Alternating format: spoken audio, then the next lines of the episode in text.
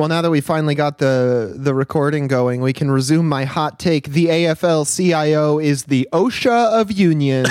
That's right. That's correct on multiple levels. it's Yeah. the take that that gets better the more you think about it. yeah, there's just so many so many things about it that are parallels, whether it be like, oh, this is supposed to protect workers, or uh, oh, this has uh, been co-opted by years and years of liberalism. oh, this is an arm of the CIA. I'm just kidding. I don't know that OSHA is an arm of the CIA. Yeah, no, that's true. Let's not sully OSHA with that. let's let's place blame where it's due. Hmm? Yeah, so so so far as I know, OSHA hasn't been involved in overthrowing multiple governments. So you know, I don't want to put that on them. You know, OSHA contains three of the same letters as OAS. I'm just saying. Damn. Oh my gosh. Yeah, so what? We're going over all of our takes from the year. We're actually going to be cutting together a joke reel of all of our hottest jokes. That's right. Good, and they're going to be out of context and not funny. That's how my Just- jokes usually end up, as far as Yeah, I I was going to say just like they were originally.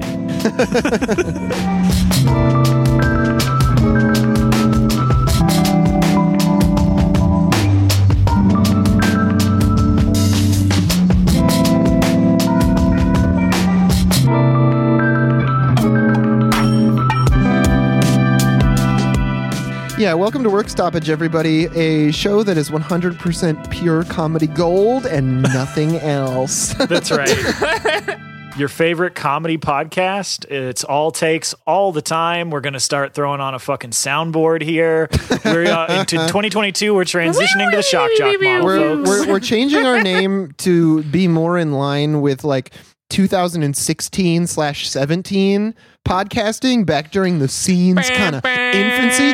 So we're changing our name from Work Stoppage to Labor Town. yeah, that's right. Oh man, that would suck. what a yeah, what a bunch of dog shit. Who let all of these podcasts go around and being like, we're a podcast about playing, you know, backgammon. It's Backgammon town. Like, go, go fuck yourself. That's But right. anyway, thank you so much for tuning into Work Stoppage. We are entirely listener supported. So any support you throw us on the Patreon is so greatly appreciated. Uh, when you support the show, you do also get access to all of our bonus content, which I think it's pretty good. So check it out. We just and, put uh, out a new one. Yeah, we just put out a new one. We're starting a new series uh, where we go over what the intelligence agencies have been up to for longer than all of our lives, probably. Yes. including and- up to today. And if you want to hear the the white knuckle play by play edge of your seat as Dan uh, basically live tweets the books he's reading, hop into the various discords because that's where the the hot uh, anti imperialism action is. And if you could please leave us a review wherever you think it would help, uh, just go ahead and boot up your Xbox 360 and try to punch in the Konami code. I, I think it'll really help boost the show. And uh, yeah, so we're just going to get into it. This is kind of our retrospective episode, looking up, looking back over the course of the year. You know, it'll be New Year's soon for those of you who celebrate. yeah, I want to like find the person who's like conscientiously objecting to celebrating New Year's. It's like the one not I actually still objectionable follow the US holiday. revolutionary calendar of of of France. You know, it's like, Yeah, like what what day of Thermidor is it? There's probably like one like Posadist out there who's like New Year's is actually an Abrahamic, you know, Oh, no, plot no, to I- overthrow socialism. no, I know how you could do it. It's because it's it's the tyranny of the measurement of time, Mm. which which was only imposed on us to regulate class society, and therefore uh, we shouldn't be measuring years. do you know who uses clocks? Your boss. Your boss uses clocks to oppress you. How about how about we get rid of them? I mean, I, I if I'm not mistaken, there was a semi-viral like Twitter anarchist tweet that was something along the lines of like, once we establish you know, horizontal socialism, we will abolish calendars. and I was like, I don't know that that's true. yeah, well, it's like the thing where like units of measurement are fascist or something. yeah, yeah, I think that's the- what it was, where it's like, what's really an inch? Himmler. to be fair, the imperial system is literally called the imperial system, so maybe there's something there. Yeah, no, I mean, it's funny because there's always like a well meaning thought there that is Sure. just taken to the point of sheer absurdity. Um, but yeah, so we figured for the last episode of the calendar year 2021, uh, partially, you know, in a time period where most of the labor press is on vacation and not putting out a lot of stories, um, it would also be a good ye- time to, you know, look back on what we talked about this year because, like, look at what's been going on in the labor movement. Like, what were the general trends? Like, what was the big stuff that really, you know, emerged during the tumultuous, shitty year that was supposed to be the end of the pandemic and extremely was not? think about it this way every day is the start of the rest of your pandemic. yeah, I think Biden just tweeted that. Um, like, Oh gosh. but Yeah. yeah, I mean, pu- it- obviously, you know, everybody tends to do like either a clip show or a retrospective or a recap at the end of the year. We're no different. Mo- Yeah, no, and, and, and we are listeners. We're absolutely not above that, as you will see for this episode. But Work also, Stoppage is partnering with Tosh.0. yeah, this is this is work stop. This is your work stoppage unwrapped for 2021. Um, Work where, Stoppage, you know- I love the 2021. but part of it is just like you know, if we want to be able to predict what's going to happen in the labor movement next year, if we want to learn Mm-hmm. from all of the struggles of folks that we've talked about, you know, on the show this year, it's a good opportunity to look back and do a recap. And, and, Yep. and Yeah. really find what some of the bigger trends were to try and forecast what'll be some of the bigger ones next year. Well, and I'm going to let you guess. We're going to take a small, uh, like uh, two seconds to pause, and I'm going to let you guess what our first topic is. That's right, it's Amazon. there is. yeah, I mean, I literally really, couldn't I couldn't think of something that wasn't Amazon in 2 seconds. Otherwise that whole bit would have been much funnier. yeah so so obviously we talked about amazon a ton this year because you know as the, since the pandemic started they've basically become the biggest company in america i know Mm-hmm. technically walmart still has more employees but like Blah, blah, blah. America's economy is still technically bigger than China's, but it's not. yeah exactly so uh, I mean, we're gonna cover a bunch of the like key things that we talked about, you know, regarding organizing at Amazon. But just if folks want to go back and and hear more in detail some of the stories that we talked about, uh, episodes 34, 35, 44, 47, 49, 76, 79, and 80 are some of the um, ones that more in particular focus on organizing efforts at Amazon. That's right. So We do run ads on this show, but only for our own show. that's, correct. right. um, but yeah, so we're gonna go over just some of the the really big points. Uh, it's this the fact that we have seen a lot more organizing at Amazon. I mean, we're a little uh, at the when we first started this show, we were starting to see a light uptick in labor actions, and then uh, into 2021, we we got Bessemer and we got the uh, you know a couple things. Actually, let's let's just start at the top of our list. Well, I think with- in the very uh, earliest days of this show, Lena, I actually remember us having a conversation on mic about how like we weren't sure that Amazon was ever going to get unionized, but it would be nice. and like here we are, so much later, you know. Yeah. Uh, the first thing we're going to go back to and talk about is the uh, $60 million in tips that Amazon had stolen from its Flex drivers. And uh, in, I guess, in our estimation, that's a conservative estimate, but um, it was what was awarded to the Amazon Flex drivers uh, due to five years uh, of wage theft in, in this particular form of wage theft, which also was company accompanied with uh, the uh, the news that the injury rate at uh, warehouses in or at Amazon warehouses is twice the national average Yep. Yeah. and uh, all sorts of other terrible conditions like the uh, having to you know pee in bottles and uh, I guess with uh, yeah the AmaZen booths is in this one. I mean he can and then Mega Cycle the 1 a.m. to 11 a.m. fucking 10, 10 hour shifts during the worst time of the night Mm-hmm. in order to attempt to make work conditions worse, I guess. Yeah, well, and just to extend everything, I mean, Amazon really pulled out all the stops in terms of not just like union busting and resisting uh, labor movements this year, but also like worsening the conditions that make these kinds of things necessary. Because the the entire pandemic for Amazon has just been an intensification of production a- at the expense of health and safety and people's lives.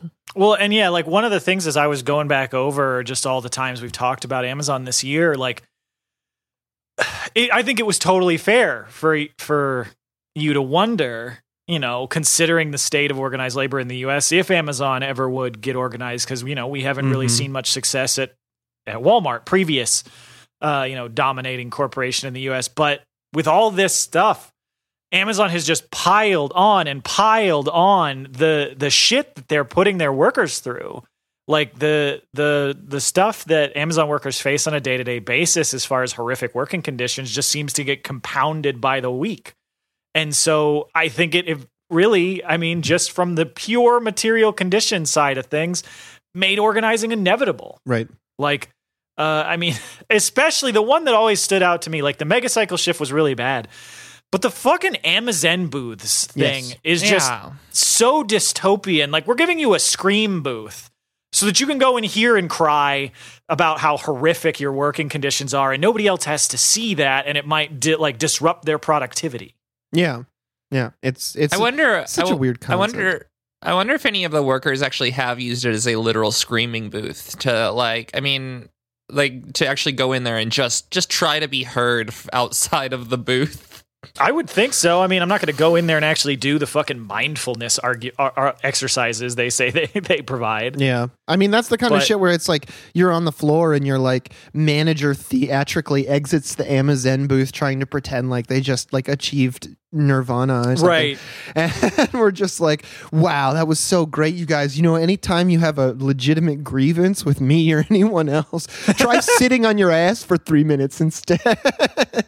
it's just like, it's such a stupid uh, diversion of people's like you know discomfort and rage at work it's like why don't you go sit in this porta potty without a toilet in it uh instead Exactly. I mean, it, the, considering what we've heard about the conditions there, I mean, the workers are probably closer during their working hours to one of these stupid booths than they are to an actual bathroom, an actual, you know, useful part of the warehouse. what we're saying is take a shit in the AmaZen booth yes, don't let them stop you. Absolutely. you they can't Yeah. And- uh, have you guys actually actually looked at a photo of this AmaZen booth?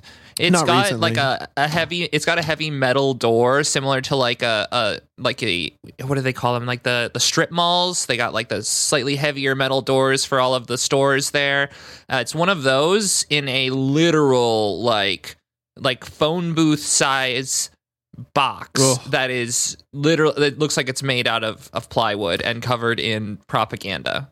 Mindful pr- practice room. yeah it's like a cross between the suicide booth from futurama and that box that that joe guy keeps people in in that show that's called you you ever seen that where he keeps people in a box well it looks like this Wow. Well, I mean, and so with all of that piled on top of Amazon workers, it was no surprise, really, I guess, that we finally saw a real substantive organizing efforts at Amazon this year. The the the big one that was definitely like one of the biggest stories we covered all year, and and it continues to be. uh, of course, is the the Amazon Drive, the the drive by the RWDSU for the first official un- NLRB union election at an Amazon facility in the United States uh, in Bessemer, Alabama, wherein Amazon threw the fucking uh, labor uh, anti-labor, you know, book playbook. at them. Yeah. Yeah. They they pulled that they you know hired outside consultants. They had massive anti-union propaganda, which extended to like fucking. You know, in, in addition to the posters and the handout like uh, clothing and pins and stuff that you see at all sorts of places, they were putting up fucking billboards, giant banners. They were even sending anti-union messages to workers via the app that they're required to have, like for work. On the phones that they confiscate and scan. yeah, like you know, captive captive audience meetings as everybody uses to the some of the more extreme actions that we reported on like change have we're having the police in Bessemer change the timing of the stoplights near the workshop well the the warehouse so that workers who were trying to organize outside the gate would not be able to talk to workers who were stopped at that light Oh my gosh. You know, I was uh, at the weed store the other day and I heard the workers complaining about how because their place is n- new and at the light that basically the shop goes almost directly to a light, they said that the light does not change for them. And so sometimes they have to go through red lights just to be able to turn left or go straight. And I was like, if Amazon can fucking get the government to change the lights so that they can bust unions, you should be able to get them to change the fucking lights so that people don't have to go through a fucking red light. Yeah, so you can drive home safely. Absolutely. Also, I mean, we're not talking about weed stores right now, but that weed store, the people who run it have kind of a psycho vibe to me. And the people who work at it seem perfectly nice. Yeah. I feel like that's probably a lot of weed stores. Yeah, Yeah. fair enough. Yeah, and so, but then there was the other uh, thing that is the one thing that seemed to have sort of screwed over Amazon a little bit in this case, which was they them being so brazen as to install their own USPS mailbox on their own property in like an Amazon tent with a security camera pointed at it, uh, intent like telling people to mail their ballots there. And so, I mean, as everybody is aware, like uh, the RWDSU did end up losing the election, and you know there was a whole bunch of reasons for that. In addition to the you know the the union busting campaign, there's also not to issues go like all the way into that. Go back to the episode if you want the super deep dive on it. yeah, like we did an entire episode on as a look at a deep dive looking back on the uh, the whole election. But a couple of the things that we've we've seen that other forces have also faced organizing at Amazon is the fact that their turnover rate is so high. Mhm. You know, they they purposefully maintain a turnover rate of over 100% with their like algorithmic firings of people they deem to be less productive, which of course just makes organizing that much harder. They also had Amazon try and and succeed in getting their bargaining unit size ballooned to its maximum theoretical point so that instead of organizing what they thought would be 5,000 workers, you know, the actual number of people that work at the facility, they had to go with an or bargaining unit of over 9,000 people, which just you know is a uh, is an enormous uh, hurdle for for any union drive to clear. And then more specifically in the area that this was going on in Bessemer, you had the issue where, and you see this in a lot of places in the U.S. that have really low minimum wages, where Amazon's $15 minimum wage, while it is br- dragging down conditions in the warehouse industry, Mhm. is unfortunately still better than a lot of the other places that you can get a job in one of these states that has a criminally low minimum wage of like the federal minimum of like seven, what is it, 725? Well, Yeah, to still. be fair, that's also that's partly because companies like Walmart have already gone and gutted the wage for retail workers Right, over the course yes. of decades, like Amazon is now trying to do for logistical and warehouse workers. Yeah. Yeah. And so there was a whole myriad of all these issues that made it very Mhm. difficult and for the RWDSU to win the election. But even with the victory that Amazon won, that wasn't the end of the story because they went so far and so brazen in their insane, you know, anti-union campaign that even the like pretty business friendly yeah. NLRB was like, "All right, this is a this is a little bit too much with Right. putting the mailbox on your own facility with one of your own security cameras pointed at it.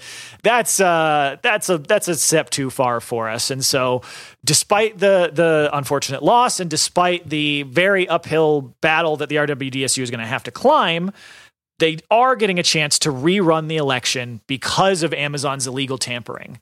So that'll be, you know, obviously one of the things we're going to be watching for next year. And and we don't want to get our hopes up too much because the history is definitely against them there. The the, the Right. vast majority of these sorts of rerun elections do still fail, but Yeah. there's a there's a ton of momentum, you know, in looking to try and get Amazon organized. So it's going to be a big fight. I wanted to just bring something because maybe you're sending this to your, you know, your person who's not as into labor because this is the ra- the roundup. You know, this is the easy one to send to people. I, mm-hmm. the, when we say business friendly NLRB, we mean like since the since Amazon did this insane union busting stuff, we our our thing would be like, oh, the organizers should be allowed in the shop to actually go and schedule time to meet with everyone just like you know there's all these captive audience meetings which the mm-hmm. company does. I mean like if they really wanted to make it fairer they could actually allow the union to talk directly with all of these workers in a in a in a more con- like allowed fashion rather than like what we were saying they were having to talk to people at stoplights and Right. and that's and that sort of thing so Yeah. Yeah, and so I mean, honestly, I think when you tamper that much with the election, it should just go automatically in the union's favor. Yes. absolutely But I mean, realistically, I don't think we're ever going to get something like that out of the United States Labor Relations Board. Um, but so, despite you know the issues with with the Amazon Drive, there have also been smaller independent organizing efforts at Amazon facilities around the country. Uh, specifically, we had things like Amazonians United, which is a solidarity union, which is a little bit less focused on the traditional NLRB, uh, you know, Wagner Act style uh, official election. They're focused on organizing on the shop floor and try and organizing things like what just very recently happened where they had a walkout at a couple of the uh, biggest Amazon facilities uh, in Chicago, uh, demanding access to higher pay, safe staffing, and an end to those horrific megacycle shifts that we mentioned. And they've also, you know, fought to shut down the warehouses in Chicago uh, during like summer heat waves when they didn't have access to AC. So that's been, you know, one of the alternative models that we've seen Right. for this yeah, sort I of did hear that there's actually a little. There was uh, a, a minor concession that was was it that Amazon offered dental to to the workers or something like that after the the protest or something. Maybe I'm not. I should I should look that up before I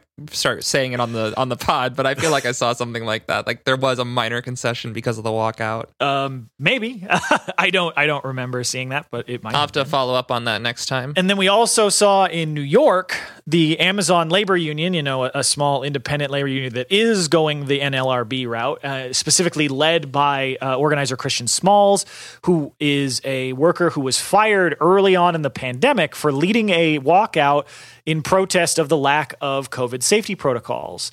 And so that was like a year and a half ago now at this point and in that time he's been working with other organizers at the the JFK 8 facility on Staten Island to slowly build up that process having like barbecues outside the facility meet, providing food meeting with people talking to folks at the bus stops you know all the sorts of things that you do to build up your union mm-hmm. and slowly getting those signed union cards and working towards submission for like an actual you know NLRB election. And so that's going to be another big one to watch. I, they've recently over the past month been really ramping up. They've, they've they've done like protests outside of one of Jeff Bezos's mansions in Manhattan.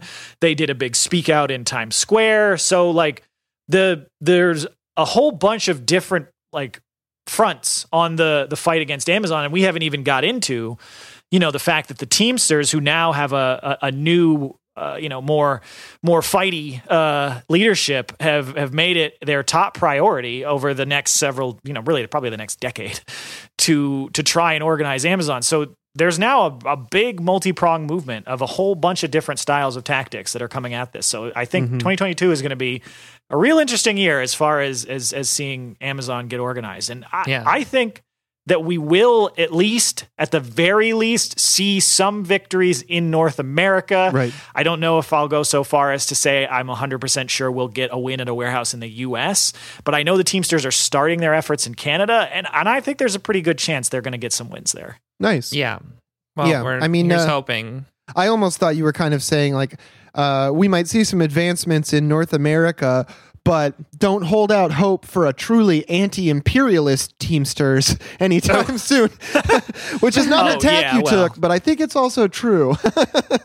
yeah, no, I mean I I would go with that too unfortunately, but Yeah, well, and then uh, getting getting away from Amazon, we're going to move to our next little uh, thing that we've been hammering on this year, which is our favorite organization there to protect workers and make sure that you're safe while at work, OSHA, and uh, how it's done every single thing it could. Wait, nope, that's not what my notes say. Uh, I was like, wait, Lena, that's not that's not what the. Lena, are you reading different notes? We need one of those like uh, you know how like car guys will be like, you know, a Fiat stands for fix it again, Tony.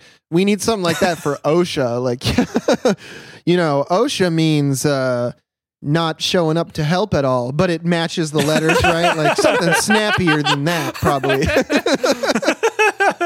yeah, yeah. Hit us in the Discord with your suggestions on that. yeah, one. if you got a funny but anagram or whatever it's called, acronym. Yeah. Uh, so we're, we've gone over many, many different cases of why OSHA, the organization designed to make uh, dangerous workplace conditions much safer, has uh, done very little to actually accomplish that task. Uh, in February, we discussed a liquid nitrogen leak at a food processing plant in Georgia where six workers were killed. Uh, OSHA had previously investigated complaints of several types of, of hazardous conditions at this plant, uh, or at least the plants owned by the parent company, Foundation Food Group. Uh, but they had only issued fines of $12,000 or less. Uh, basically, meaning that people's lives are really not worth that much. Yeah, and even after this horrific, because so the previous incidents they'd been fined for were minor accidents, like a guy's hand getting sucked into a meat grinder and losing several fingers, hmm. and Totally like minor. people be. Yeah, other incidences of people being maimed where the company was only fined in the single digit thousands of dollars.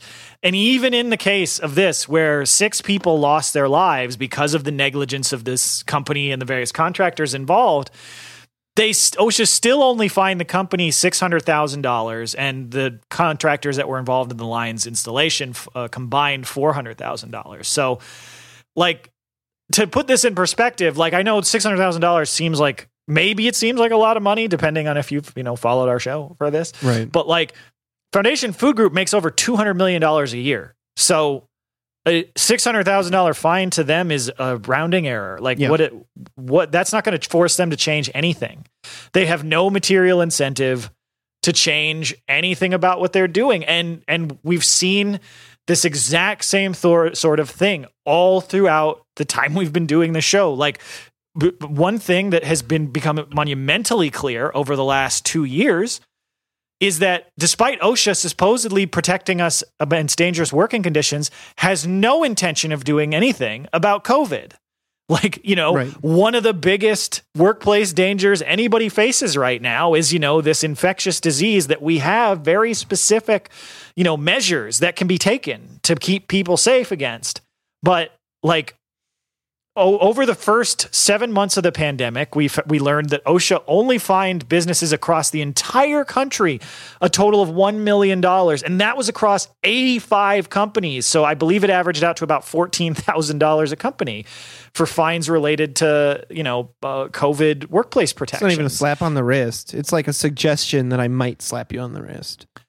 Yeah, and like the we we reported on a spec- on an especially egregious case of this in June when we learned about a case in Wisconsin where there was a green bean facility owned by the company Seneca Farms that primarily relies on migrant labor and during the height of, I mean I keep I keep using this phrase during the height of the pandemic but I think during the height of the pandemic is right now so During uh, it's the probably last not height of the pandemic. yeah, yeah. During a previous surge in 2020, uh, like they were keeping workers in cramped barracks type housing. Uh, they were not providing testing. They were not doing any contact tracing. They were not informing workers when other members of their work team tested positive. And then when folks did pat- test positive, they just packed people onto full buses and sent them back to you know the whichever country they had migrated here Right. from on their work visa.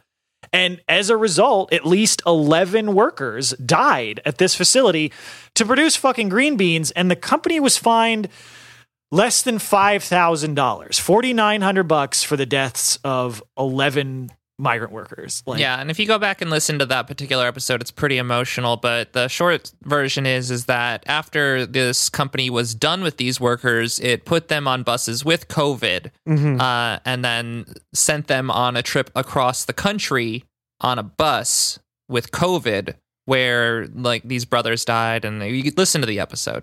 But yeah, But so yeah, like we know 11 people died from that case, but considering the fact that they were almost intentionally turning it into a super spreader event, I'm sure it was the death toll was actually quite a bit higher.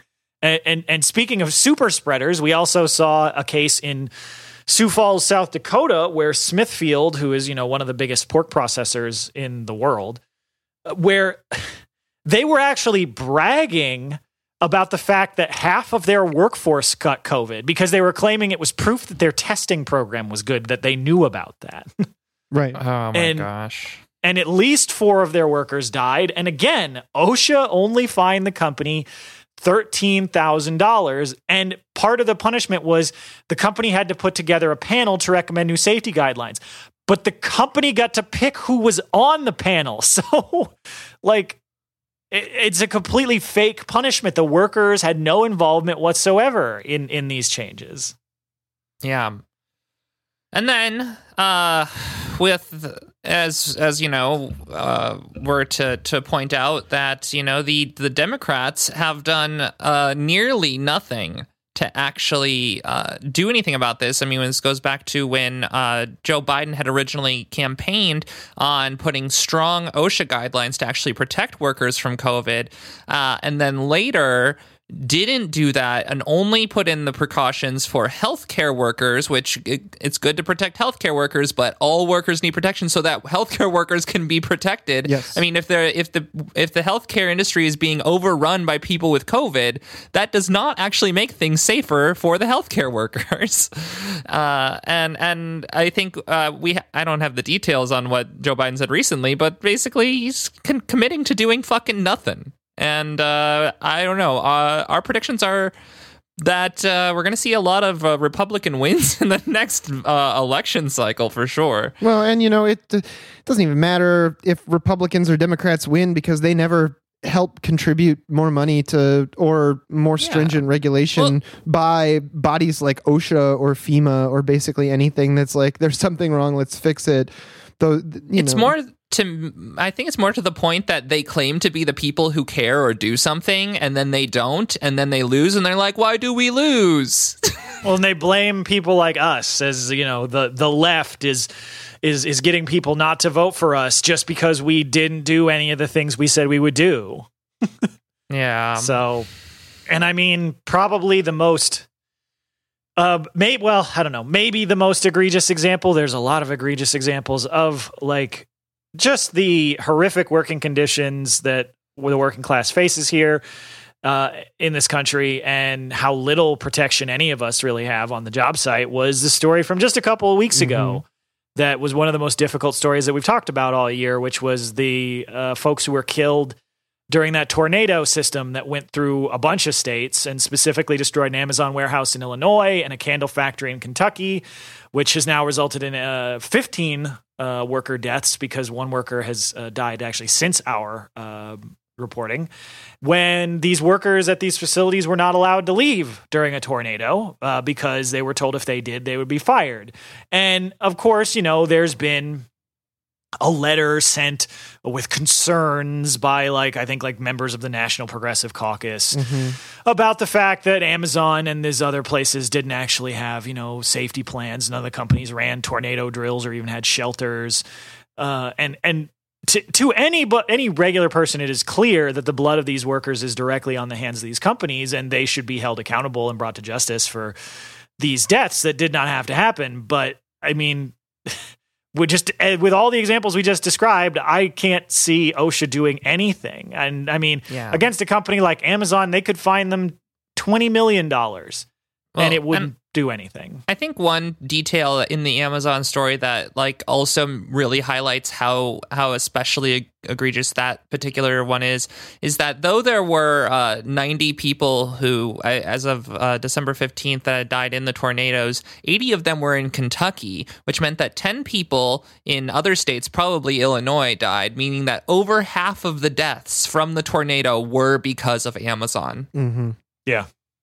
Yeah. No, it's uh it's a really stark example of how like we cannot rely on these state bodies under capitalism to protect us or enforce any sort of workers protections. We still I mean we still got to, you know, get out there and, and and do mass struggle and fight for reforms, but we have to understand that it's ultimately it's workers organizations like unions, like you know mass parties like socialist parties and, and organizations like that mutual aid groups and you know societies like that uh, that are are it's working class organizations that are really the only thing that are ever going to be able to enforce protections for workers because the capitalist state being run by the capitalists doesn't really care and only puts into place such measures that we you know make them do through mass struggle Right. And Yeah. they, you know, it's been proven time and time again if you pay attention to actions and results that they don't care, but they'll tell you they care. A lot of these companies don't even try to hide it. Like there are plenty of sickly libertarian companies run by like weird Scrooge McDucks who would just shoot you in the face for a dollar and not think twice.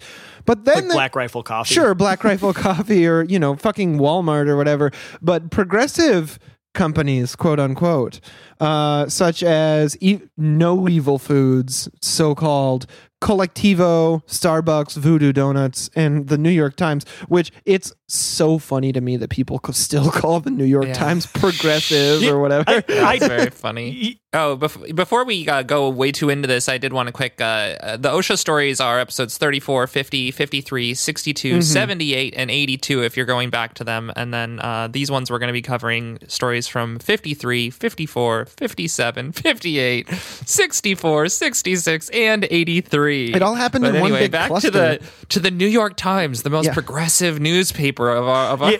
country. right. I, I wasn't sure whether to include them on here, but I do think people still think of them as like the liberal paper. Yeah. Which I mean, you know, we understand that doesn't actually mean pro worker, but Right. you, you know, we got to think about the way that most people in the U.S. think about this stuff. I think New York Times is like the standard bearer for people who still call themselves socially liberal, fiscally conservative. yes, yes, absolutely, a hundred percent. The people whose politics haven't changed since 1992. exactly. Um, but yeah, this was definitely when I was going back through the episode list and you know looking at some of the trends that we've covered this year. This was definitely one that stuck out was how labor organizing exposes these like companies that put forth this PR culture that they're like you know that they're worker friendly that they're progressive that they care about society and they're not just out there to make a buck they're also out there to you know improve the world at the same time. But then you start a union drive there and ooh suddenly they're pulling the exact same shit as every other company. In our episode with the No Evil Foods uh, people, we go over some of the awful union busting captive audience meetings, including there's a recording of one of those things where they basically are firing everyone and telling everybody to fuck off. Uh, too bad, so sad. We don't actually care. Um, and uh and yeah that that Was one in, was that one of the ones where- just was, was No Evil Foods one of the ones where the bosses pretended to cry? Did we get some alligator tears on that one? Or am I misremembering? Almost think- certainly. I mean, Yeah. I, I, I bet. I bet. Uh, Yeah, 'cause- I've seen it so many times. Or crocodile tears, whatever people say. Th- they kept doing the whole thing where like you know this was really just it was it was a, a family project that got that grew you know faster than we could have ever imagined. And that's why we have to fire our entire production staff. Sorry everybody. Mm-hmm. Like yeah. after forcing the, everyone who worked for the company to work you know constantly through the pandemic and not take any time off Right, this is food processing plant where people were were in COVID in the most dangerous conditions, and then you know they were like, "Hey, we want a union so that we can actually or, like discuss the way that this is happening because it's affecting our lives very deeply." And they're like, "Oh, how about not that? How about you uh, die from COVID or get fired or I actually, you know what? You're all done. How about Goodbye." you pull together, right?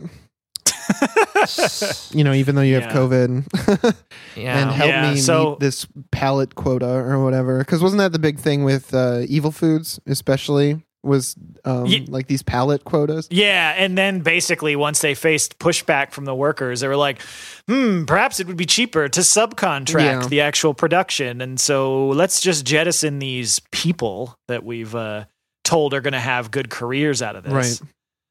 yeah. Um, and we saw, you know, some similar bullshit with uh, Voodoo Donuts, who we were able to interview some of the uh, f- former workers Mhm. there from their, uh, you know, nascent union organization there, the Donut Workers United, who had really been organizing from some of the early conditions from the pandemic, but really ramped up during the heat wave last year, where it was getting over 90 degrees in the uh, bakery there and to the point where it was just becoming dangerous to workers' health. And so the workers there led a walkout and and and really basically began a strike action there. And and Voodoo just said, yeah, so. Yeah, you know how we told everybody we're this nice, you know, hip, trendy bakery. We're not allowed here like Dunkin' Donuts, all the big corporate shops. Yeah. Oh, you decided you wanted to stand up for your right to not, you know, pass out and die in our bakery while working. Oh, you're fired. You're fired. Hey, get out. And take the everyone is welcome here sign with you on your way. yeah. And so, you know, the workers, this was another trend that definitely appeared. So the workers filed some of probably the most obvious unfair labor practice charges we've talked about Mhm. this year. It's like folks, uh, you know, protesting uh, clearly unsafe working conditions and were obviously fired for that reason. Uh, and, and they did win their unfair labor practice charges, but it took six months for the process to unfold. And so by that time, the idea of, you know, the workers who had been fired going back to the job didn't really make a lot of sense. And so it's it's good that the workers won that. It's good that the workers were able to get their back pay. That's a victory. And and also force the company to post up, you know, those NLRB uh notices that not- basically yeah. yeah, we will not, you know, mess with you. We will not surveil you. We will not this or that. Uh, a bunch of lies. You may not deface this. Mhm. Yeah, and and and so obviously we hope that you know DWU is able to bounce back from this and and, and use the momentum from winning that ULP charge to to you know win some NLRB elections at Voodoo locations. But it's so frustrating, like how slow the NLRB's processes on this because that works in favor of the company every single time. Right. Well, and I think that one of the things to highlight is actually six months is pretty good for the NLRB. Unfortunately, considering many yeah. of the stories that we covered this year were, were two years prior, four years Yeah. prior in some cases, Mm-hmm. and and I mean, if efficiency in the NLRB is six months, this is fucked up. Yeah. Yeah, and then you know, as we mentioned, uh, the New York Times, everybody's favorite liberal paper, uh, has actually been fighting t- uh, two union drives. One of which w- recently uh, defeated them over the you know their stringent fightbacks, where the folks at the Wirecutter were able to win their union uh, finally, which was excellent. Congratulations to them after they had staged a work stoppage over Black Friday, trying to get folks to you know boycott using their website, which is the most uh, popular time for it to be used during the year. Oh, I thought you were going to say the most popular platform for their newspaper, and I was like, no, print media's dead. Yeah, well, that's and speaking of that. I mean, you know, obviously, I think we've talked about uh, organizing with the CWA, with the News Guild for journalists. That's been something that's been a, a trend for I don't know the last five years at least uh, across a lot of media. As as you know, as you're saying, as with the death of print media and everything going online, but there's because of all that on you know the online focus of media now there's an enormous segment of the workforce that has to actually make all that tech work Right. and those folks don't necessarily get the same visibility as you know the people who have bylines and and so the new york times tech guild has been in the process of unionizing since april but be, the New York Times has broken out all of the same anti-union playbook that we've mm-hmm. seen everywhere else. Captive audience meetings, trying to fuck with the bargaining unit, trying to basically doing the inverse of what Amazon did, where they're trying to split the bargaining unit and say that like people like project managers who you know work with every all these other you know graphic designers and coders and programmers and all the people that make the New York Times website work they're just saying, oh, no, no, those people can't be in your bargaining unit for whatever reason. That's definitely not that we've identified that some of the strongest organizers are in that group Right, and right, we're right. using this to split apart the bargaining unit. No, no, no. How about yeah, it's because well, and I think it comes from them knowing that they're going to lose a little bit, at least somewhere, and so they Yeah. want to compartmentalize the loss that they're going to take. Yeah, well, Exactly. I mean, honestly, if I'm not trying to tell anybody how to do their their union drive or anything, I'll just tell you that if it was me and I was in a, a leadership position in that in that nascent organizing effort, I would simply turn off the data faucet. Until the New York Times agreed how many people were in the bargaining unit that we said were in the bargaining unit. the digital version of throwing your sabot into the gears. Yeah, exactly. and when they come down, you know, and here's the great thing about that you don't even have to strike. You can show up every day, collect a paycheck, and pretend to try to fix it, knowing full well what's causing it. yeah, yeah, yeah, yeah. Just like unplugging the right Ethernet cable and being like, damn, I don't know. I got to do some debugging. well, yeah, and it's like, prove I'm not working on this problem. You can't because you don't have my knowledge and skills. so, yeah, no, absolutely. and I mean, one one of the funnier aspects of that one was just the fact that New York Times' anti-union strategy was exposed when they accidentally CC'd one of the union organizers oh, yeah. on their internal union that. busting emails. So, which was then you know immediately published in the rest of the press, which was very funny. so funny. Yeah. But those Well- folks, unfortunately, are still struggling for their union. So uh, Yeah. hopefully, we will be reporting in the future on a victory there. But yeah, it's the New York Times is uh, unfortunately not giving up the fight there. Mhm. Yeah. Well, and uh and actually on the note of not giving up the fight, we're going to move to our last two of this section, which is uh, two coffee situations. But first, by uh, one that we actually ended up cutting from the notes because it was too packed of an episode a couple times ago, which is the Colectivo workers, and uh and we mentioned that you know they've got this, you know, their name is Colectivo. And like, and I think we made fun of their dumb like we're a family face or their their we're a family um about page or we're just some guys who are sitting around a table thinking about coffee. Yeah, Some we're- bullshit. Yeah, yeah, we're actually Animal Collectivo, and we're just four Canadians. Yeah. Um, but uh, yeah, they, basically the Colectivo has been filing uh, like contestation after contestation with the NLRB to try and uh, s- like contest these votes because I mean they did win their vote, but then Back afterwards April. yeah, back in April. And uh and so they're like, "Oh, well, we got to make sure the votes are valid." And uh yeah, 5 months ago is when they started doing that and Colectivo has not stopped putting bullshit up to uh to try and stop this unionization from happening. Yeah, like we've reported on how long it often takes, even after you win your union election, to getting your first contract. But the folks at Colectivo who won their election eight months ago now are still waiting for official certification because of the fact that the company keeps filing like challenges and motions that it knows it can't possibly win, but with, all with the effort of dragging this out so that you know you get more turnover you sap momentum and energy out of the organizing campaign so that you know you either are able to kill the union drive effort mm-hmm. outright or even if you're not by the time the negotiations come around you, you know you've got some of your best organizers may have gotten frustrated or had life events and had to leave and go to other jobs Yeah. and so Well, and the yeah, businesses this- know this because the CEOs and the CFOs are going to stay the CEOs Right. and the CFOs for decades, and turnover among the actual working people who need the organization uh, take you know it's pretty fast sometimes depending Yeah. on where you work. So Yeah, but in a happier story about you know coffee organizing, one that we've been talking about a lot more recently has been the the Starbucks Workers United organizing campaign, where which started in Buffalo, and that's where the union elections have been held. But it's it seems like every week. There's more and more and more Starbucks across the country launching these drives, which has been really, you know, inspiring to see.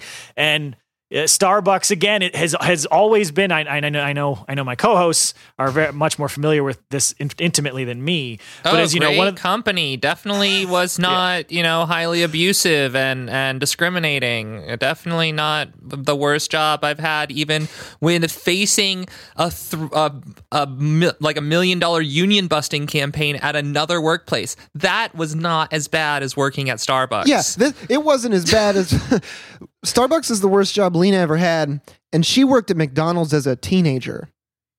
that's true. that's true. I did. damn. yeah, and so like these workers in Buffalo, as soon as they announced their intentions to unionize, were just hit with the full court press. Starbucks brought out, you know, uh, official enemies of the show, Littler Mendelson, to uh, run their anti-union campaign. They were bringing in managers from across the country to like be implanted at these stores and do constant surveillance. They were bringing in tons and tons of new people to churn the bargaining unit and flood the you know stores with people who may won't have you know been had the amount of time to acclimate and work with the organizers as much. They closed a couple of these stores temp quote unquote temporarily. Right. And yet, and they well, and then they even flew in Howard Schultz to give like a mandatory pep rally where he compared like working at Starbucks to sharing a blanket with other people during the Holocaust. It was re- really weird. Utterly deranged. and and yet they did all that they spent all this money and still two out of the three stores won their union elections. One of them is still unfortunately i, I think still as of this recording still waiting its official certification. But it you know barring some bizarre legal shenanigans it, that should get certified relatively shortly. And so that resulted in you know the two first successful union elections at a corporate run starbucks in the us and since then we've seen you know there's there's more stores in buffalo that are, are going through union drives we've got stores in boston knoxville seattle and mesa arizona all launching their own union drives so uh, starbucks workers united has definitely been you know one of the big uh, positive stories i think of the year Absolutely. And it's really great to see uh like these monolithic companies get taken on. Like not that I'm not you know excited for a worker struggle at something small like a colectivo or a voodoo donuts or something i am. But like these companies that loom large over our country like amazon and starbucks that utterly need to be addressed like immediately right now for everyone's sake is like it, it's in the face of COVID and all the other bullshit of 2020 and 2021, it's been really great to see that people have banded together and been like, all right, we're going to finally start doing something about this shit. Yeah, and we always tell people to go out and support the people if they're in the area, but there's more areas that Starbucks workers are organizing right now, including Boston, Knoxville, Seattle, and Mesa, Arizona. So if you're by any of those places, it's probably worth looking up the Union Drive at your local Starbucks. Mm-hmm. Yeah, for sure. And um speaking of banding together, I guess Yeah, I don't know. I don't know it's about it- that one on this. It's, it's it's hard to say it's hard to segue into this one. One of the uh, I guess darker things that we talked about this year was the unfortunate continued prevalence of slavery to exist in the world because of you know how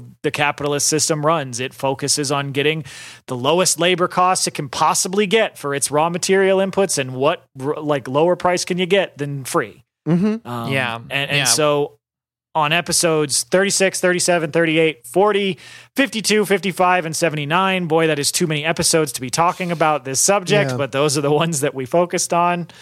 Um, there have been, unfortunately, quite a few stories, and not just ones that we were pulling from previous years. Like, this is stuff that is directly relevant right now. Like, the first one that we talked about back in February was, you know, when we learned about this court case that was brought against essentially every major chocolate company in the world. Uh, like pretty much all of them. Uh, if, if you, you know, are getting chocolate from a major company, it, they're probably using slave labor because this, this lawsuit was specifically about child slaves who had been brought from Mali to the Ivory Coast with the promise of wages and then basically held with the threat of violence and, and, and not paid for anything in order to produce cocoa at such a low price Right. that these giant uh, chocolate conglomerates could make gigantic profits off of their chocolate while keeping the price relatively low. Oh yeah, and I think that one of the main things that we want to take away from this is kind of the conclusion that the courts came to on this particular topic, which is uh, it's the responsibility of those countries to do any of that regulation, and we're going to do absolutely nothing. Uh, we're not going to stop any of the companies in the U.S. from actually. Uh, benefiting from child slavery.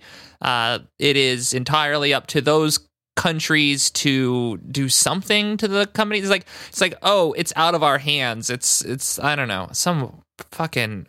Uh, it's deranged, is what it is. Yeah, well, it's like very libertarian, right? Like it's like, oh yeah, sure, you can profit off slavery, you just can't do it here.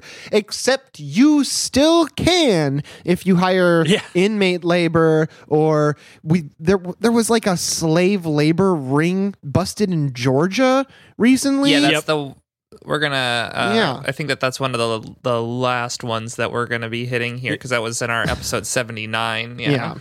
I'm just saying. Yeah, like yeah, that that was a case of of I mean, we can just talk about it now. Like that was Yeah. a case of literal migrant slavery in the US, Mhm. like where where f- this ring of, of folks who ran a bunch of farms uh, in in Georgia basically set out these these fraudulent like job listings and brought in all these migrants from Central America s- saying, "Hey, you know, it's it'll be like all the other, you know, migrant jobs. You'll get super exploited, but we'll pay you more than, you know, neocolonialism allows you to make in the, the country that you're originally from.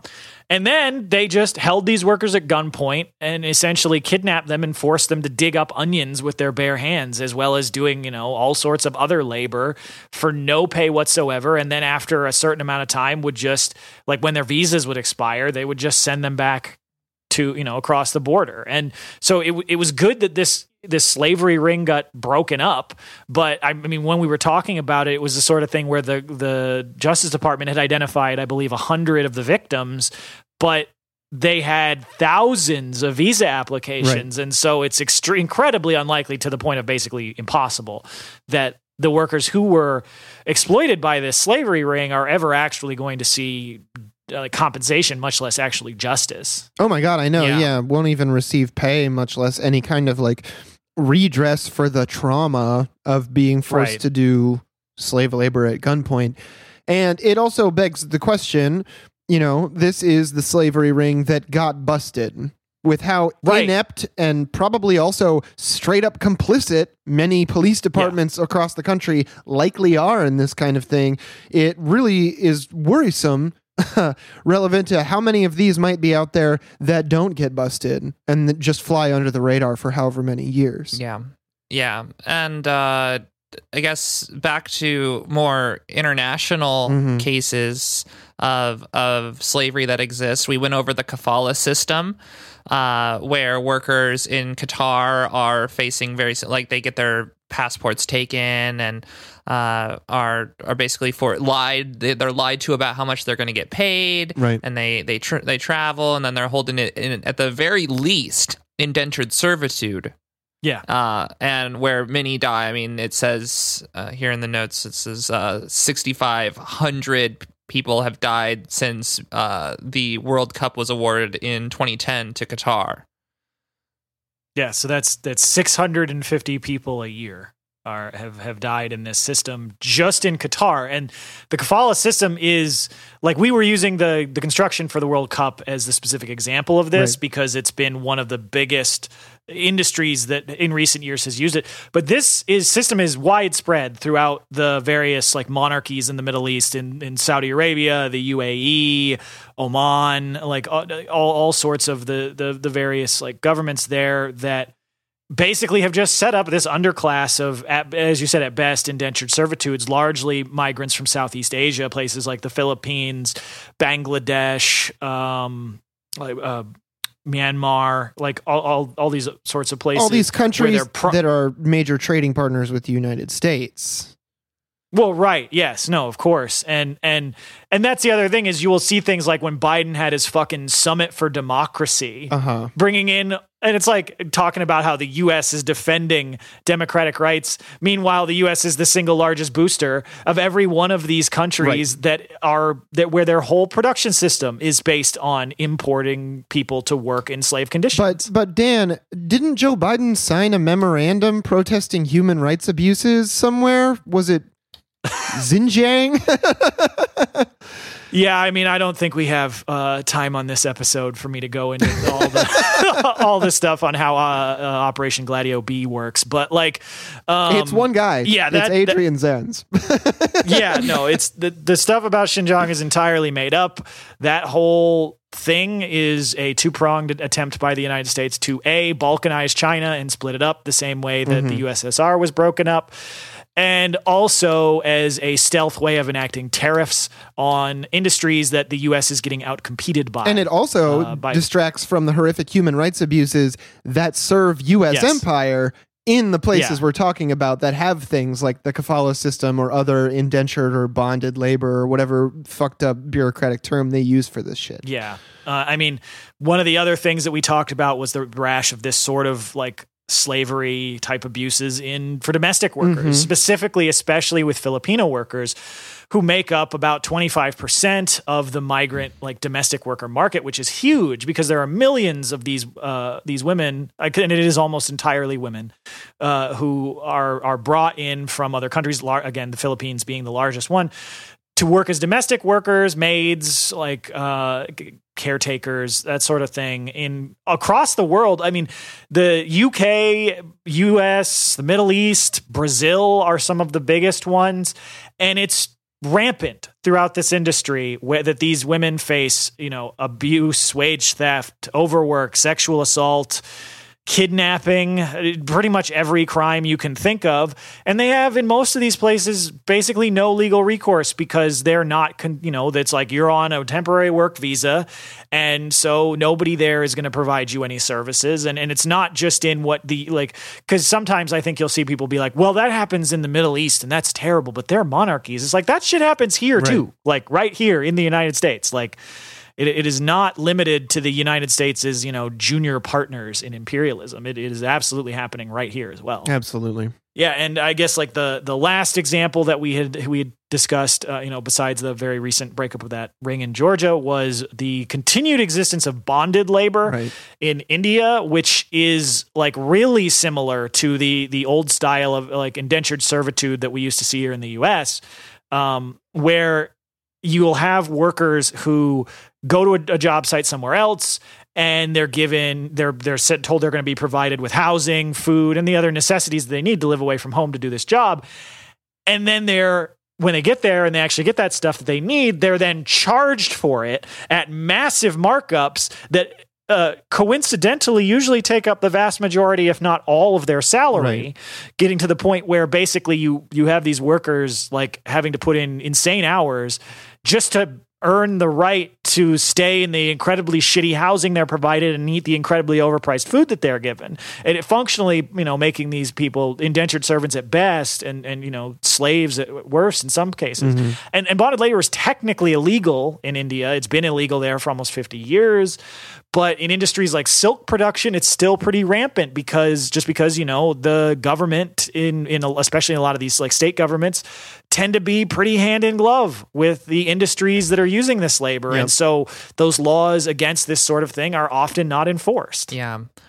And uh, yeah, I mean that's that's most of what we've covered when it comes to modern day slavery. Uh, I'm sure it is, I mean I guarantee it's not an exhaustive list, uh, and we will continue to bring things up as as they come to light to us. Uh, and and uh, well, I mean whenever we we can uh, get to it. Yeah, whenever But, we come across it, I mean that's a big part of this show is we we're we're we're not just telling you the ways that it gets better, we're also telling you the ways that it's worse than you thought. Um, Yeah. Yeah, just marching around But- Switzerland like where did your chocolate come from, motherfuckers? You know, yeah, yeah, what's yeah. in No, that it's like that. chocolate? Goose, yeah, it's like that goose Yes. meme. What's that jacket stuffed with? exactly. But but speaking of India, going from an incredibly atrocious story to the single most inspiring labor story. I mean, for me at least, I, I think all year. Mhm. Um, we had the Indian farmer strike, which has been going on since you know well into la- the 2020. Um, Mhm. and so t- to that point, we covered it on episodes. And this is not an exhaustive list, just the areas where, you know, there were bigger events. Episodes 30, 32, 46, 68, 71, 72, and 78. And, you know, this is like one of the biggest labor stories of the past really year and a half, almost two years at this point. point and I think just globally, even even outside the context of you know like we're a labor show, we're mostly talking about unions. I just think for the the left and the greater working class movement as a whole, like one of the biggest things to draw inspiration from, to draw lessons from, to to really see like how you do advanced class struggle. Because like as we saw, like these protests that began in 2020 when the BJP government, the Modi's government, led by you know a neo-fascist party, announced uh, their planned three farm laws, which were basically going to apply neoliberal policies to the agriculture sector in India, making it really easy for big agribusiness to acquire land from small landowners and doing things like eliminating government support prices for like guaranteed prices for crops. And this was going to basically revolutionize in the bad way uh, agricultural production in India. It was going to lead to things basically essentially pushing small farmers out of the ability to survive on their, you know, traditional farming. And rather than, you know, sit back and uh, call their their government officials or, you know, complain about it, these workers organized and not in the tens, not in the hundreds, not in even the thousands, but in the millions of people. And and like camped outside of New Delhi as well as other major cities for over a year to protest this and, and continually ramping up their efforts, coming up with new tactics, and, and as the movement grew, gaining allies from outside of you know the farmers, as well as gaining like working class allies amongst the Indian proletariat, even getting some members of like small shop owners mm-hmm. on their side and working with them. Like we had in the spring, we talked about tens of thousands of farmers occupying parts of New Delhi, including the storming of the Red Fort, which was an incredibly cool moment. There were like a ton of incredible videos of the farmers like chasing the police out of the fort and and stuff and like blockading roads with their tractors. Um and you know all through the year we saw all these different tactics there was uh, i mean i guess a, a little bit of a lull at least in reporting you know during periods where the farmers in some cases had to you know actually go and do the farming Right. and like harvest time and stuff but the farmers never let up despite Modi repeatedly saying start you know starting with the negotiating tactics of oh we'll start a committee and we'll work with the farmers and look at their concerns. And then when they're like yeah okay here's our demands repeal the fucking law yep. Like and then just being like well you know these are the laws and we pass them and that's how it is to uh, eventually well what if what if we just modified the laws Right. and the farmers never let up they never like you know backed down from their demands and they kept pressing and that was just really inspiring to watch all year Yeah, I mean, they Yeah, didn't even have I to mean- ask for more than what they wanted to get what they wanted. They just literally had to not give up and never accept Yeah. a fucking compromise, which, like, straight up, I know, like, growing up, your parents told you, like, compromise is when no one is happy. It's like, I'm still not happy to go to work anyway, so I better get the everything that I'm fucking demanding. And, like, straight up props to the whole Indian farmers movement. Because wasn't it also, like, the biggest organized labor movement possibly in the history of the world like yeah yeah i mean out, outside of the like i mean actual like revolution sure chinese revolution might be the biggest one Right. yeah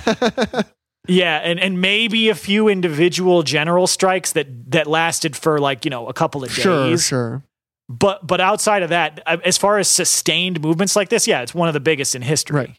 Absolutely Yeah. incredible. Yeah, I was really impressed with with all of these workers who or all of these farmers and workers who have been out there, you know, holding solidarity with each other. And I mean, uh, last month the Modi finally gave in and said he's going to repeal the laws. Now, you know, and if you're from the United States, you might be okay. So everybody went home. No, no, they actually said, "All right, well, we'll be here until you actually fucking do it." Yeah, sounds good, but Yeah, and- let's see it. and yeah, and they actually and they held to that. They kept their camps outside Delhi fully staffed with all the same folks until they actually went through the process and finished the legal job of repealing the laws. And only then when the laws were actually finally off the books did they did they actually pack up and go home. But even after that, even after this incredible monumental victory, like that's the farmers movement isn't just hooray, we did it. It's over. Let's go back to normal because like They built The- the, bonds the of workers- solidarity. Right, exactly. Like the farmers and workers have seen like the power that you can get from that. So we've already seen the beginnings of like the next stages of the movement with like now that these laws have been repealed, you have all these farmers who are pressing for the state to actually finally codify the minimum support price. Basically these like standard set prices that the government will buy pro- crops from so that farmers can actually have stability year by year like whether the you know there's good weather whether there isn't which is you know with climate change becoming even more of a concern than it historically has been. And and so the the farmers while they have you know they they won the fight to get their laws repealed they packed up the protest camps around New Delhi like the farmers organizations are not demobilizing. Like they are they are moving and continuing to push the class struggle forward. And so i think like while it was an incredible victory to see and it was definitely like one of the most uplifting stories that we've reported on the victory over those those three farm laws i'm still excited to see you know how that movement continues to develop Yeah, I think that years. you mentioned earlier, like the ways in which this kind of uh, consisted of a lot of groups coming together, and I think that, and and how actually building a movement and how to actually fight for power to win really is exemplified by the by the farmers' strike. And and if we we, we definitely went over it uh, in one of our more recent episodes about all of the different you know socialist parties and Right. and different unions. And if you really want to understand how to do a general strike, how to actually do a general strike, you this should be your modern like study. Like really, you gotta you gotta look really deep into not just like oh yeah, there was a, a flyer that went out to 10 million people and one million of them showed up. That's not how it worked. Right. You know. It's the, yeah, yeah, it- they they didn't go on Twitter and tweet hashtag farmers protest uh, on on November fifteenth. We're all going to do it, you guys, and like and then that's how they did it. Like that doesn't work. It's it's it's the long, difficult person to person conversation process that they actually did. And so like I've posted in the Discord like right right after their the announcement that the farm laws are going to be repealed, a few like really good retrospectives from places like Tricontinental and some stuff from like Trolley Times. They really went into like the details on how they, they fought for that stuff. And so I, I definitely recommend folks check that out or, or, you know, just, and also listen to some of our older episodes on it. But like, Oh yeah. it, it's, it, it's definitely, as you were saying, like it's a spot for us to learn from because the like, trolley struggle times is, is, an interesting one because uh, though I could be wrong about this uh, because I I'm not in, in the culture, it felt like that was basically a workers' newspaper that came out of the general strike. And It did, that- it did. It did. Okay, yeah, and it, like basically it became the the publication that the workers uh, got a lot of their information from and kept each other informed with in a very similar Yeah. way to the the theory of what a solidarity union is not necessarily the practice in the united states of what a solidarity union is but you know if you are interested in solidarity unions you have to have a publication yeah. yeah. Cause, because like, I mean, how many times have we seen how the media will warp reality? And, and and to shape how workers think about things to try and discredit workers movements and and as we've discussed you know on some of our overtime episodes like the nature of the state stuff where we talk about how ideological state apparatuses work it's like unless you have a proletarian or in this case or in a lot of or, or a peasant you know type um outlet apparatus to counter that Mhm. then if you don't control like you know how that media is produced then it's going to get co-opted. And so like yeah that was one of the great things about like the trolley times was that it came directly out of the farmers movement. And so it was like basically you know by the farmers for the farmers. And it was it was very cool to be able to see that. So yeah don't let reuters report your labor news. Yeah. Well, and and another thing that the farmers movement really did uh, is they had a lot of like communal food. Like they got together Yeah. and they fed each other and they took care of each other like as a community and there's a tradition of that that comes from sikhism that's popular among like you know all faiths and just the general community in and around india where like langars are a common thing but like i don't i don't want to say that as if like it's meant to undersell the importance of it because getting together person to person uh, as long as you're being you know covid safe and everything which these farmers were as far as anybody can tell um, is like the best way to to get together and build solidarity. And also like sharing food there's a reason that like we use the phrase break bread to mean like start to making a, a real attempt to get along with someone. Because like sharing food with somebody it feels like you're connected to them in like a real tangible way. And i think we forget that in a place like the united states where you know i don't know we our idea of like sharing food is like i packed you a sandwich Yeah. like these are well, these the farmers are United having States long is all is all circuses, no bread. Oh yeah, all circuses no bread. Well, I mean these these like langars, they get together and they cook like hot meals for hundreds or Yeah. thousands of people at a time. It's like amazing. Well, I think one of the other things that was so inspiring for me about that, and and I think when we to take away from it a- as as something to give hope for you know organizing even here in the U.S. is that like a big part of the way that Modi and his party, the BJP, came to power was by pressing on ethnic and specifically religious divisions within the country. Basically, his because his party is is is is oriented around Hindu supremacy and attacks on Muslims. And one of the things that the farmers movement consistently emphasized, and they were very explicit about this in their big meetings earlier, like uh, in the fall before their big general strike that they had, was the necessity to fight that, was to bring all the farmers, all the workers together on a class basis to overcome these the the you know false dichotomy to try to split up workers based on faith or ethnicity Right. and to to unite around their common class interests. And I think that, you know, obviously the class struggle is more advanced in, in India than it is here. But mm-hmm. I think that we have seen the potential, just the the small amount of potential for that in places in the labor movement here in the US. Like I'm thinking specifically of things like the Warrior Met strike, mm-hmm. where those like you've got a, a mix of black and white workers, uh, like you know, in the deep South who've been on strike for I think nine months, ten maybe months, ten Nine, months at 10 this months? point. Yeah. Yeah. Yeah, and and you see this.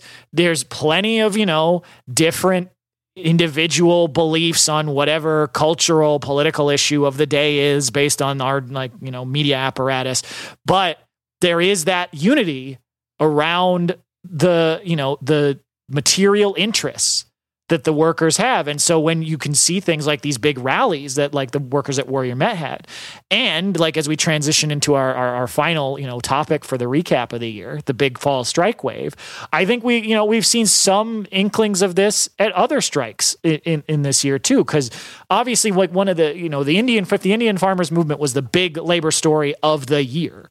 Uh, Then I think at least in the U.S., the big labor story was, uh, for lack of a, a better you know sum up term, was Striketober. Was Right. was the big fall strike wave, and you know whether or not it was actually a bigger wave or if it was more media coverage, it was still at least a combination of strikes at major. You know, U.S. businesses at actual points of production, which we you know there aren't a whole lot of them left in the United States, uh, and actually for once getting media coverage, actually getting labor issues in front of a broad audience. And that really seemed to inspire a lot of support from all sorts of sectors. Right. And and and so like I think that really just hits it like why we think it's so important to talk about labor and do this show and, and fight for you know unions as well as the socialist movement because it's like it can be really difficult sometimes when you watch the way that our political parties and their media apparatus spins people into a fucking frenzy to try and split, you know, white workers against black workers, Christian workers against other people, like uh, to to you know, straight workers against gay people or trans people, and that can be really disheartening because of how effective that that bullshit can be. But one of the like like the one of the big reasons why we fight for stuff like unions is not just because of you know the material interest although that's all obviously there but it's like that class unity is such a powerful tool in fighting back against that stuff. And we I feel like we've seen example after example after example of when you have folks who are struggling together on picket lines that can start to break through all of that like media programming and all the bullshit ways that the ruling class tries to split us apart. Yeah. And and so I think that's one of the things that made, you know, Striketober so inspiring. Absolutely. Yeah, and more specifically, I mean, the companies that we were covering in these episodes 62, 65, 70, 72, 73, 75, 76, 77 were Frito Lay, Nabisco, Kellogg's, and John Deere. Yeah. And and the, which were so, some of the mo- the most powerful strikes that we've seen in the United States this year. Absolutely. uh, with John Deere workers of ten thousand workers out there on strike. Uh, the Kellogg's workers who just recently uh, accepted the contract that that they uh, that was that the, was tentatively agreed upon. Uh, yeah, I mean. I, I don't know how much we want to go over the details of each of these strikes. We'll hit a little bit of it, but uh, Yeah. but uh, yeah, there's this is pretty pretty pretty good stuff for as far as we can tell with the declining labor struggle all the way up until about 2020 all the way up into and including 2020 because I think people were so blindsided by the pandemic that so many people were like oh we'll just push bargaining off for one year or whatever. And you know sure we were like oh it's probably a bad idea. This is a good time to build power. But uh, we did see that kind of uh, come to a um, where you know people actually were like you know what we do need to actually fight now coming in 2021 seeing some of the largest actions that we've seen in a decade Yeah, it's kind of like um, I, I it's like that meme where it's like, oh, you're still on Facebook? Isn't that just for old people? And it's like, I guess your friends aren't gay communists. Uh, but the difference is, it's like now it's like, oh, I guess the labor situation in the United States is pretty bleak, huh? And it's like, yeah, if you don't follow Jonah Furman on Twitter, Yeah, and I mean, I think one of the things that was at least partially led to the like amount of ex media coverage beyond what we usually see with labor because like it's not the usual case that when we're looking for stuff on this show it's fr- it's it's front and center it's on CNN it's on NBC it's on CBS usually it's stuff that we're pulling out of you know for most people obscure publications like labor notes and in these times which are great but not a lot of readership compared to the the big stuff that gets in front of yeah. everybody but I think one of the Mint Press News isn't on every newsstand in America. yeah, no, exactly. But I think one of the things that was so that touched people and brought, you know, so much coverage and, and support was finding out how ridiculous the working conditions faced by American workers in these manufacturing settings, especially in a lot of these BCTGM led strikes were. Because at Frito Lay, at Nabisco, at Kellogg's, all of these food production companies, we had things like workers facing these these two prongs that really made their lives so awful, which was mandatory overtime to an absolute insane level where you have workers talking about working not 60 hours but 70 hours 80 hours a week uh, having to work all seven days to the point where we had workers at uh, multiple of these plants talking about having to work 100 plus consecutive days without a day off. And in, pretty much every one of these cases, because of previous concessions in, in older contracts, these workers dealing with two tiered contract systems where you have these basically poison pill setups where the companies were able to get in previous contracts workers to basically agree to screw over future workers. And that was one of the things that was so inspiring about a lot of these strikes was seeing the workers come like you know because this is one of those things where you you know the media often you know portrays workers as being dumb and not really knowing what's going on and getting hoodwinked by you know the the corporations. But it's like it, it didn't take you know outside influence to to tell these workers that these two tier contract systems were fucked because we saw after interview after interview after interview it was all these workers saying we got to get rid of this two tier system and I don't care if you know I have to stay out on the picket line a little longer because I don't want you know the future workers to get fucked over by these. Yeah, I mean, like they, it's pretty apparent when Frito Lay workers are stepping over dead bodies, and Yeah. uh, and like the uh, John Deere workers are out there saying, "We know exactly how much the fucking CEO makes. We we have those Yeah. numbers right here. Like, not not we don't even need it on paper. I've got it memorized." Like they're Yeah. these are not they, they're not these are not stupid people. Not that that even really exists in my opinion.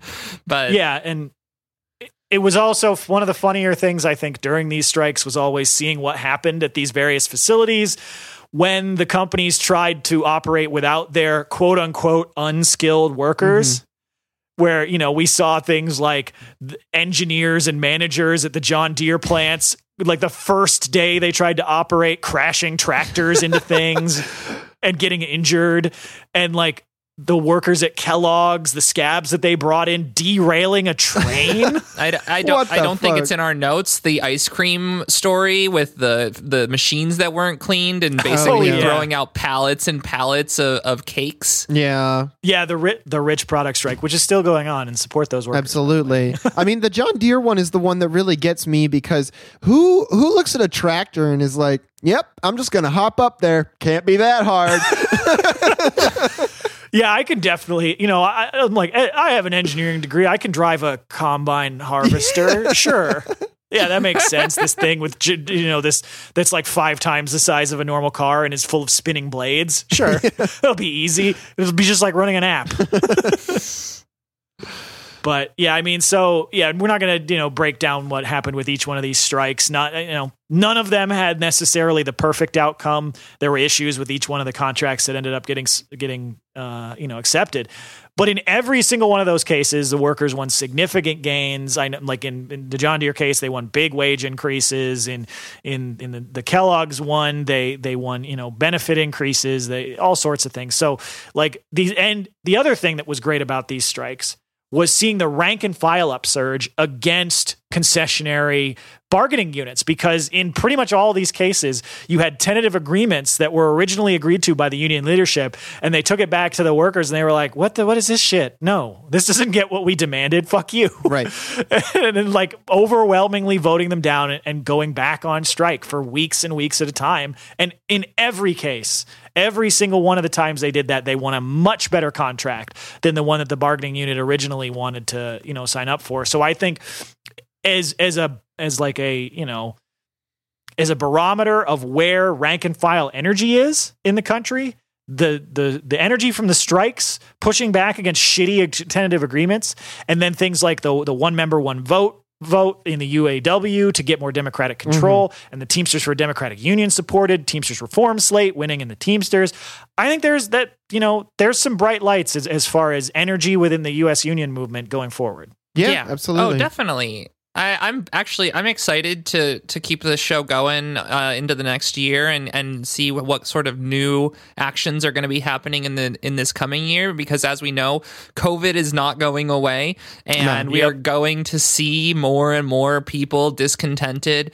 Uh, we're going to see more nurse strikes. We're going to see a lot. We're hopefully going to see more like. Uh, uh, like pharmacists and other sorts of like thing labor that was maybe previously oh i mean we had talked kind of before the episode alluded to the um the blizzard activision workers Right. who are forming their union like all of these sectors that maybe did not have a lot of uh worker potential or like collective potential previously at least not seen uh, are really coming out and seeing and we're seeing like really people realizing that you know we're all fucked like we are all getting screwed over constantly yeah.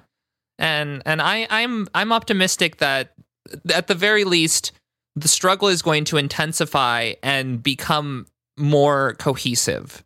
Uh, though you know that is going to require us all to get out there and fight every single day, and then organize people, talk to uh, different workers uh, in your workplace, or even just you know your families, uh, making sure that we're really really getting the message out there that like sure some unions have some problems but when we go out there and we fight for a rank and file movement where we are all are all of our voices are heard where we actually have a say in what goes on we will win Right. and we will destroy this fucking terrible system that is killing us Yeah. Yeah. Hell And yeah. rip up the Taft Hartley Act while we're at it. that's fucking right That's right. That shit's got to go. yeah, President Um, Truman, yeah, so- please veto it. he did. It didn't work. Congress was like, we're passing it anyway. Uh, Yeah. So I mean, like, as far as like stuff that's going to go on next year, I mean, I, I, I, I don't really know. I can't really follow up Lena's uh, nice fiery uh, call to action Yeah. there. But I, I mean, I do think we are going to see at least, like you mentioned, we're definitely going to see more nurses strikes. I don't know how that could ever be avoided, considering how thrown under the bus they've been uh, during the whole pandemic. I think we're in the same vein. We're definitely going to see more teacher strikes. I know there's a lot of major like public teachers contracts are up next year, so I think we're going to see a lot more. Maybe maybe a revival of the Red for Ed movement. I think that would be Ooh, fucking yeah, that'd be tight. Um maybe a little more red than last time um but uh like i think another thing though that is going to be really interesting to watch is because this was also the year of the supply chain. Right. Mm. and that's not changing. That's not going to get fixed in five minutes. Like i I mean like there's still insane lead times for so much uh, so much like many component parts for things that get made here. So i think it'll be really interesting especially now that there's a more energetic leadership in the teamsters who have traditionally organized a lot of the workers in the supply chains other than you know they, and along with like the I, ilwu i like i think that there's a really some really fertile like uh, really fertile ground for more organizing there. So I think that's definitely going to be a sector to watch as well because like uh, we know how important like for instance truckers are. Mhm. And we've also talked about plenty of times how fucked truckers have been by the deregulation of that industry, the shift away from organized trucking and to the independent owner operator model, and how that's like really a, a trap for so many people. And I don't like now is the time like for for those fo- folks to go back to the organized system. It's like you're never going to have more negotiating power. I think personally than than right now with the way Yeah. that supply chains are fucked.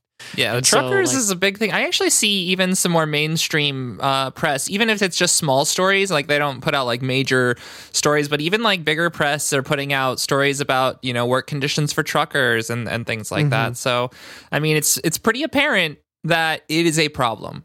And I think that there is a chance that we might at least see some form of more collectivization or more Teamster action, especially with the TDU being in, in power at, at the at the helm of the Teamsters right Yeah. now. Well, and we're seeing it emerge in industries that we've never seen it in before, like pharmacists, which we talked about recently, where there's like just organizing efforts popping up in unconventional industries across America. So I think that's pretty encouraging as well. Yeah. Yeah. And I, I mean, uh, also, I think that there's going to be a chance for us to see maybe some more organizing in tech. Mhm. I know we had a few little upsurges here and there with like the Alphabet Workers Union at the beginning of the year, but and things like the more recent the Union Drive in ABK. But even if those individual actions don't, you know, immediately lead to a, a giant union, I think we're seeing throughout the pandemic the a lot of these tech positions that have normally been, you know, considered more the upper crust of the working class getting more and more proletarianized like as as more and more people have been in that field. And and so those workers are able to be squeezed more and more and more and get compensated less and had been forced to work more and more insane hours. So even if those like couple of huge organizations don't necessarily get official NLRB uh, recognition. I think we're going to see a ton of more like upsurge within tech broadly, within video game or like companies, within various you know uh, programming places, and, and and would you know all the other things that make up tech. I think that's definitely going to be a, a spot to watch in the next year. Absolutely. Yeah. And uh, hopefully we'll see some unionized Amazon places. Right. Hell yeah. Yeah, that's the other thing. Like I Yeah, I don't know if we'll see one in the US like I said, but I I think that that dam is going to break sooner rather than later just because like there it's got to like I know nothing's inevitable. It, it, it- struggle is the only way this stuff's going to happen, but these workers are facing such incredibly shitty conditions that I think there's got to be a breakthrough somewhere even if it just starts in say Canada. Sure. Yeah. Even if it starts in a country that's just three oil companies in a trench coat. yes. Yeah. Well, let's take our uh like weekly mandatory break that we That's tend right. to call the meme review. that we call the Amazon booth. That's right. I've just cleared the pee bottles out. It's their space now. Finally. Um, speaking of toilet humor, our, our first right. meme is just a, a couple of sandwich boards at Aldi that say we're hiring, and then instead of shift manager, it says shit manager, seventeen fifty, and ass. thirteen just ten. ass. you know, if you go in there and you've got an ass, thirteen ten. That's thirteen ten, buddy. I feel, I mean, you know, they keep talking about how bad inflation is, but I really feel like that it should cost more like than thirteen ten for yeah. ass. Uh, that seems far too low. if your service is slow today, please be kind to the people who did show up to ass. Nobody wants to ass anymore. That's right. Wow. I mean, look, goofy sandwich board uh, stuff like this, always an A plus Yes. meme. You know, we love to see the hiring of shit managers for seventeen fifty an And hour. if you like shit like this, go to my Twitter at Facebook Villain and check out the photo I just posted, which I took with my phone today, where of, of a uh, Speedway name tag that says "Ass Taint Manager Floyd." Hell yeah. Well, so this next one is so This this is is an old this is an old format, but this is my favorite usage of it, I think, that I've ever seen. Yeah. So it's it's it's you know the white guy who's like all excited at this woman walking by. He's clearly going up to like talk to her, and and and the woman is labeled workers, and the the guy is labeled management bullshit. And then in you know the second panel, he's he's intercepted by this black guy who's just labeled union. because that is exactly what unions do when they fight for you is they get between you and management bullshit. right. I just love the look. Like, yeah, this is a slightly older meme, so people might be familiar with it. But the, the I just love the look on the guy's face in the first one. He's like, "Oh, I'm definitely gonna go, you know, do some management bullshit to these workers," and the union just gives him this like. I'm stronger than you, uh, Yeah. or the, I, I Yeah. know more than you. And just like, and the guy's just like, oh, oh, just love that so Yeah. much. And then uh, we have a classic SpongeBob. Speaking of old meme formats, we're bringing back SpongeBob memes now. I actually right. had to leave a SpongeBob meme group on Facebook once because there was too much political drama, straight up. uh, and I wasn't invested in it or anything. I just found it annoying. But uh, so in this uh, comic, we have Plankton labeled leftists, which feels weirdly correct. Uh, and he saying, "Tell him off, SpongeBob. Assert yourself." And then SpongeBob is labeled liberals, pointing at this guy labeled CEOs, and he says, "That's my means of production." and Plankton's like, "Great, now let him have it." and SpongeBob just says, "You can have it." It's from the ice Yeah. cream scene with the eel and the ice mm-hmm. cream cone. Yeah. I just love this one because it's so true. It's like, you know, the liberals sometimes listen to us and they're like, oh, yeah, yeah, you know what? This does make sense. Mm-hmm. And then it's like, all right, now you have to give it to them. It's like, all right, you can have it. Right, right. It's, it's like that other SpongeBob meme where like Patrick uh, can't read the thing written on something in his wall. I don't even remember what it's about because I've just seen it remixed in a meme a thousand times. But it's Him just like talking to the supervillain guy. yeah, and the and the the supervillain guy would be leftist and we'd be like form a union and he'd be like form a union like get all of your other coworkers together talk to them sign cards and start a union and he's like go to hr yeah, yeah, yeah. No, exactly. That's the thing because you'll get the occasional liberal who's like, "Yeah, you know, I think workers, yeah, do deserve more." And it's like, "Yeah, they they're the ones who do all the work. Yeah, they do do all the work. So they should run the company. So we should raise the minimum wage by a dollar." it's just like, God, God damn it. so close. yes Yeah. But speaking of, uh, you know, problematic uh, structures within our society that don't actually do the good things that they're supposed to do, this meme, uh, which is basically a, uh, 50s style ad. yeah, it's like an ad for, I guess, like gadgets that are supposed to help around the house. The washing And- machine. The Yeah. the, the the the milk bottle cleaner. yeah. And so it's it's just got but it's been completely changed and so now the text reads philanthropy exists to launder the reputations of the rich and serves to replace public institutions with private ones. So you've made billions exploiting workers, nature, and public resources, and you've bought off the entire government to make sure you won't be taxed. But for some strange reason, people seem to think you're evil. Try giving a tiny portion of your stolen wealth to a cause that's hot right now, or start your own nonprofit to hoard your wealth the right way. Now your reputation is clean, and you've saved even more on your taxes. Are you a wealthy billionaire from the United States? Try doing something completely inscrutable like carbon offsets in Africa. Fa- start a foundation. Don't tell anyone what that foundation does. the Foundation for American Peace, I guess. yeah, no, exactly. Uh, and then our final meme of the meme review is an old industrial, uh, like an IWW style meme, which is like generally like kind of a, a it's a single frame and a guy looking down two roads. It's very gray.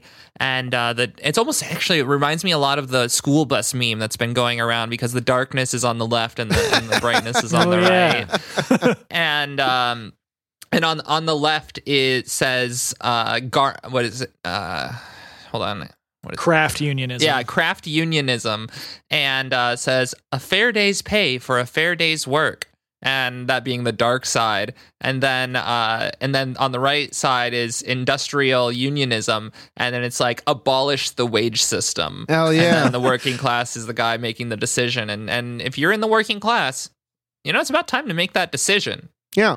That's right. I mean, uh, COVID and everything has really highlighted this, but uh, I think I've been consistent my entire life in the messaging of uh, I don't want to work. I just want to bang on the drum all day. well, and this one really it reminds me of like some of the messaging that always frustrated me about the like the Bernie campaign, mm-hmm. where it was like, you know, no one working a full time job should have to worry about being bankrupted by medical bills. I'm like, Bernie, nobody, whether they're working full time or whether they're working at all. Should have to worry about being bankrupted by medical bills because the concept of being bankrupted by medical bills is insane. well, I'll take it one step further. Bernie, no one should have to be working a full time job. That's we live right. we live in a technological civilization that could easily be sustained by like 6 hours of work a week from everyone involved. And yet we fucking do this.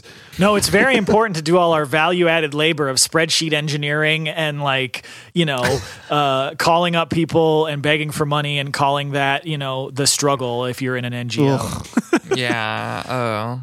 Yeah. Well, all right. Let's let's wrap there. Uh, we want to thank you all so much for listening.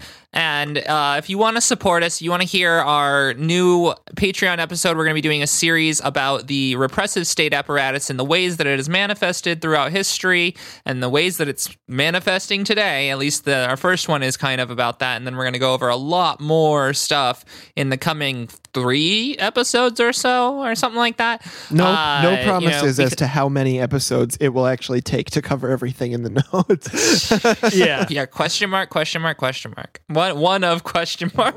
Anyway Yes. uh, become a patron at patreon.com la- slash work stoppage it really helps us get this show going and you get that awesome content. Join us in the discord. It does not require a patreon subscription. The link is in the description. In fact i think we're going to try to timestamp uh, at least the sections on this episode so it's easier to, to share with people. Uh, but uh, if you want to share it with people maybe do it by putting a five star review somewhere. You know, spray paint a five star review on your local police department. That's Uh, right. I'm sorry. I'm not. I think we just talked about how I need. To, we need to be careful. Disclaimer do not actually Yeah, do that. do That is that. not actual advice from Workstop. This But, is a uh, humorous joke. That's right. Uh, yeah, follow John on Twitter at Facebook Villain. Follow the pod at Work Stoppage Pod, and listen to Beep Beep Lettuce. Listen to Red Game Table, and we will see you next year. And as always, labor peace is not in our interest. Solidarity forever. Solidarity forever. Solidarity, everybody. Here's my Christmas song. Sorry, I had a last minute thing too. I think I said Animal Go. Collective is from Canada, but they're not. They're from Maryland. I looked it up. I'm sorry, Canada. My bad. Here's my Christmas song.